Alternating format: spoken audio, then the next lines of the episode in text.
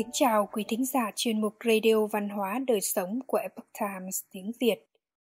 Quý vị thân mến, rất nhiều người mơ ước có được một cuộc hôn nhân viên mãn, một người chồng, người vợ trùng thủy sắc son. Nhưng mấy ai dám vì người phụ nữ mình yêu mà vào sinh ra tử, chinh chiến suốt 18 năm dòng. Mấy ai vì người đàn ông mình yêu mà vứt bỏ vinh hoa để sống nơi bần hàn. Lại vì lời thề non hẹn biển mà dòng dã đợi chờ suốt 18 xuân thì. Hôm nay chúng tôi hân hạnh gửi đến quý vị bài viết Tơ hồng sao động, đợi ở Hàn Diêu, tẩy sạch phấn son 18 năm chờ đợi.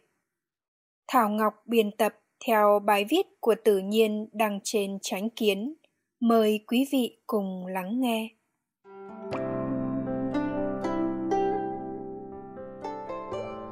Người ta vẫn nói, thử thách của người phụ nữ là lúc bần hàn, thử thách của người đàn ông là khi phú quý. Nếu quả có tình yêu như thế, phải chăng chỉ có trong tiểu thuyết hay phim ảnh mà thôi? Ấy vậy mà câu chuyện này lại hoàn toàn có thật. Hơn một ngàn năm đã trôi qua, nhưng tình yêu ấy vẫn còn lưu lại dấu ấn trên tấm biển cổ hàn diêu, đặt ở thôn ngũ điển vùng khúc giang, tỉnh tây an, trung quốc. Thời vua đường thái tông, gia đình vương thừa tướng sinh được một bé gái tên là vương bảo xuyến. Cô bé mặt mũi xinh đẹp, tấm lòng thiện lương. Bảo xuyến lớn lên xứng đáng là bậc quốc sắc thiên hương. Rất nhiều công tử nhà trâm anh thế phiệt tới cầu hôn, nhưng thầy đều không khiến nàng ưng ý. Một hôm, bảo xuyến nằm mơ thấy mình đứng trên đài cao, cầm tú cầu ném xuống. Chàng trai bắt được tú cầu là một chàng nam nhi tuấn tú, thần thái hiền ngang, khí phách anh hùng đến khi nàng tỉnh mộng ánh mắt sáng ngời của chàng trai vẫn còn hiện trước mắt. Không lâu sau bảo xuyến lên chùa dâng hương bái phật rồi rút một quẻ trên lá thẳm viết tờ hồng sao đồng, đời ở hàn diêu. Tẩy sạch phấn son 18 năm chờ đợi. Chinh chiến khốn cùng chồng quý vợ vinh. Đúng lúc ấy phương trượng không giác đại sư bước vào. Ngài mỉm cười và nói, nhân duyên đã khởi, thí chủ chớ nên trần chờ ngày này mười năm sau, thí chủ lại tới đây. Bần tăng sẽ nói rõ nguyên do. Vạn mong thí chủ thường ngày truyền cần niệm kinh, tăng thêm nhiều phúc đức để phòng ngày sau cần dùng. Ngày hôm sau khi thỉnh an phụ thân bảo xuyến nói với cha mẹ. Đêm qua, con nằm mộng thấy mình đứng trên lầu sang đèn kết hoa ném tú cầu. Hy vọng phụ thân ân chuẩn cho nữ nhi ném tú cầu, tìm người hữu duyên. Vương thừa tướng đáp ứng thỉnh cầu của con gái, cũng không quên dặn gia nhân, coi chừng các đầu đường. Ai y phục ngăn nắp tuấn tú mới cho vào. Gặp gỡ rồi biệt ly. Lại nói, tiết nhân quý vốn là cháu sáu đời của tiết an đô một vị tướng đời bắc ngụy, còn cha là tiết quỹ, làm quan cho nhà tùy. Khi tiết nhân quý còn nhỏ, cha chàng mất sớm, gia cảnh xa sút. Thế nhưng từ nhỏ, chàng đã có hoài bão cao xa đọc nhiều thi thư, khổ luyện võ công, chờ đợi một ngày có đất dụng võ. Hôm đó, tiết nhân quý đang cắm cúi bước đi thì thấy có vật lạ bay đến. Theo bản năng, chàng đưa tay chụp lấy. Ngẩng đầu ngước lên đài cao thì thấy một thiếu nữ xinh đẹp đang mỉm cười nhìn mình. Chàng bất giác hiểu ra, mình đã bắt phải tú cầu gieo duyên của thiên kim tiểu thư tướng phủ. Trong lòng chàng vô cùng bối rối. Vương thừa tướng vô cùng tức giận khi biết tiết nhân quý là một kẻ bần hàn. Ông liền sai người đưa tiền rồi đuổi tiểu tử nghèo này đi. Bảo xuyến thấy vậy, vội ngăn cha. Thưa cha, con ném tú cầu kén chồng. Có bao nhiêu người mà tú cầu lại trúng tiết lang? Phải chăng là thiên ý? Con không sợ bần hàn, nguyện gả cho tiết lang, xin phụ thân thành toàn cho. Vương thừa tướng biết ý con, nên lại càng nổi trận, lôi đình, tuyên bố đoạn tuyệt tình cha con, rồi đuổi cả hai đi. Tiết nhân quý chỉ cảm thấy mơ mơ hồ hồ, giống như trong giấc mộng. Mãi đến lúc vị tiểu thư xinh đẹp đi bên cạnh cầm khăn lau nước mắt. Chàng mới định thần lại. Chàng nói, nàng hãy trở về tướng phủ. Phụ thân sẽ tha thứ cho nàng. Còn ta là một kẻ nghèo khó. Đi theo ta, nàng sẽ chịu không nổi khổ đâu bảo xuyến nói, ý thiếp đã quyết, sẽ không thay đổi. Tiết lang nói như vậy, chẳng lẽ là ghét bỏ thiếp chăng? Tiết nhân quý không còn cách nào, chỉ có thể nắm tay tiểu thư đi tiếp chặng đường dài. Bảo xuyến mặc dù cảm thấy kỳ lạ, nhưng trong tâm lại vô cùng kiên định. Đến khi theo tiết nhân quý bước vào mái nhà lục sụp, nàng chợt nhớ lại dòng chữ trên quẻ thăm rằng, ở trong ngôi nhà bần hàn chờ đợi, tẩy sạch sòn phấn. Nàng bất giác hiểu ra chính là số phận đã an bài. Tiết nhân quý vô cùng cảm kích tân nương khi nàng nguyện từ bỏ thân phận lá ngọc cành vàng để giao phó cả cuộc đời cho mình. Vì không muốn để thê tử phải sống cảnh thiếu thốn, nên ba tháng sau khi kết hôn, tiết nhân quý quyết định sẽ ra ngoài sông sáo một phen, thành tựu sự nghiệp. Ngày chia tay lên đường hai người cứ bồi hồi nấn ná, lưu luyến mãi không rời. Lần từ biệt này, nào ngờ dòng dã suốt 18 năm, bao nhiêu nước mắt chỉ có thể nuốt vào trong, bao nhiêu nhung nhớ chỉ có thể để trong lòng. Bà lão ăn mày tặng vật báu.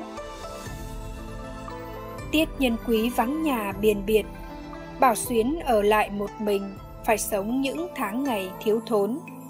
Không chỉ mang nỗi khổ tương tư, mà mọi việc từ ăn, mặc, đồ dùng, nàng đều phải tự thân bươn trải.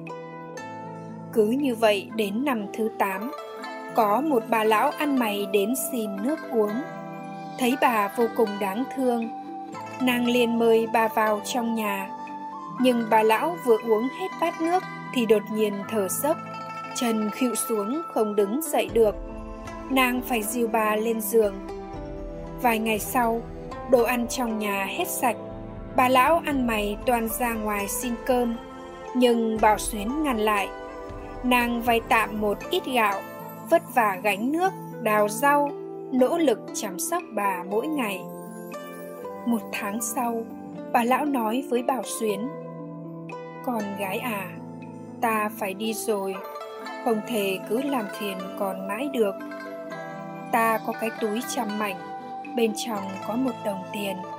Còn hãy cầm lấy. Ta còn có cái bát xin ăn, có thể đựng cơm gạo.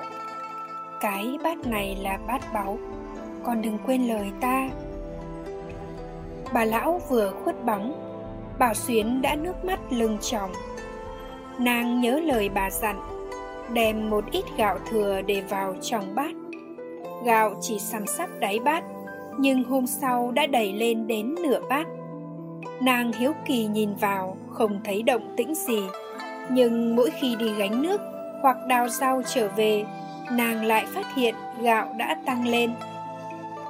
Chẳng bao lâu, trong vùng xảy ra thiên tai mất mùa, rất nhiều người buộc phải đi xin ăn. Mỗi ngày bảo xuyến đều nấu cháo hễ thấy có người xin ăn nàng lại múc cho họ một bát. Nhưng dù thế nào, nồi cháo vẫn không hề vơi đi. Cứ như thế, nàng đã giúp được nhiều người. Ai nấy đều cảm kích.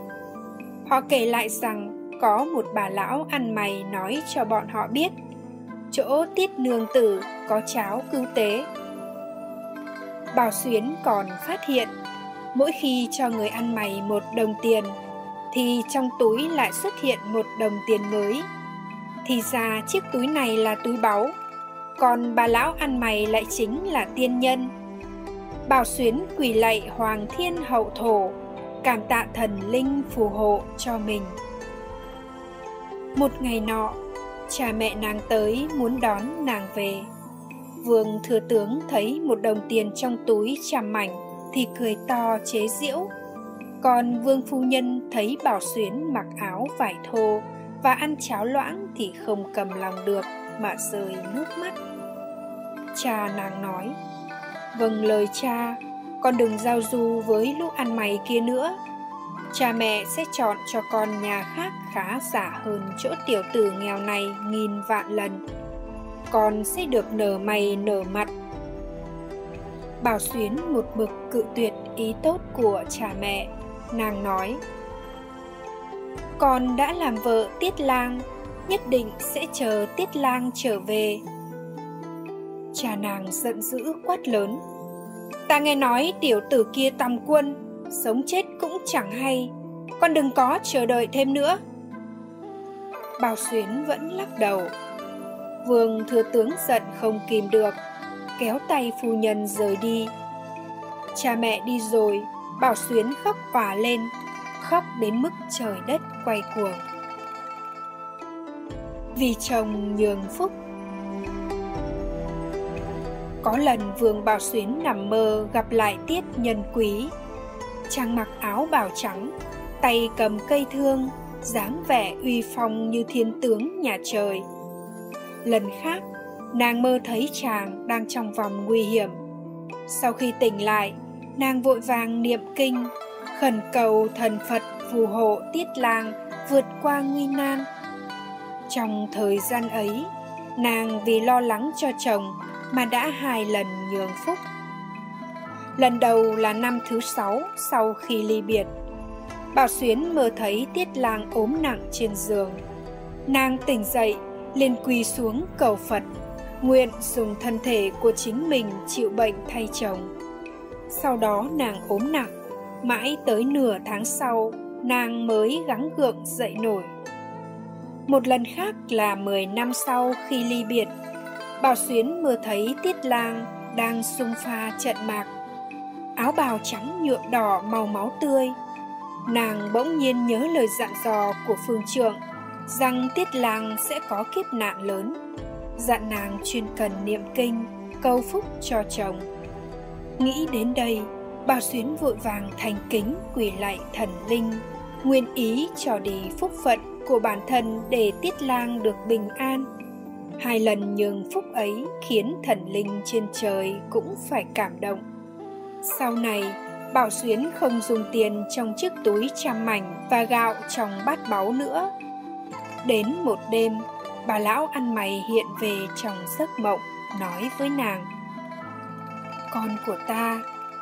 Ta đưa cho con chiếc túi trăm mảnh và bát xin cơm là để giúp con vượt qua những ngày gian khổ. Con không nên chối từ. Sáng hôm sau, bảo xuyến nhìn túi trăm mảnh, lại nhìn bát xin cơm và hiểu ra tất cả. Tiết nhân quý trên xa trường.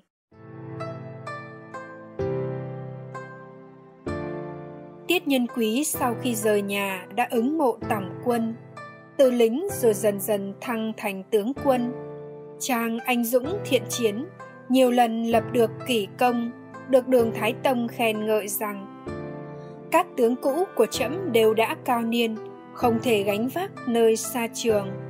Mỗi lần cần chọn bậc kiên hùng, không ai được như Khanh. Trẫm không vui vì được liêu đông, mà vui vì có được Khanh vậy.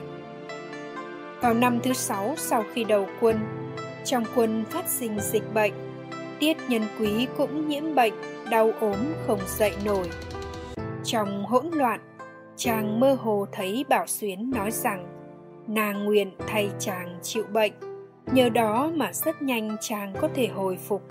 Trong lòng chàng vừa kinh sợ lại vừa lo lắng liệu thế tử ở nhà có vượt qua được nạn này hay không càng nghĩ chàng càng thấy hoảng hốt, bất an. Đến khi khỏe mạnh trở lại, chàng tức tốc cưỡi ngựa đến chùa cầu khấn cho vợ. Từ đó, hễ gặp chùa là chàng lại bước vào khấn bái, cầu mong bảo xuyến được bình an. 11 năm sau khi xa nhà, tiết nhân quý xông pha trong một trận ác chiến. Chàng chỉ cảm thấy trước mắt tựa hồ có bóng vợ lướt qua hễ thấy bóng dáng vợ ở đâu, chàng lại nhắm phía đó mà giết địch. Vì muốn bảo vệ cho nàng mà bị vây trong một loại trạng thái như điên cuồng, quân địch cũng bị khí thế chiến đấu của chàng làm cho khiếp đảm. Trong trận ác chiến này, chiến bào trắng của chàng đã nhuộm đỏ màu máu tươi. Tiết nhân quý thường nhớ về bảo xuyến. Đối với chàng, nàng luôn có ân có nghĩa luôn để cho chàng cảm nhận được có gia đình là thế nào. Nàng cao quý chàng nhã, mỹ lệ hiền thục, chăm lo từng ly từng tí cho chàng.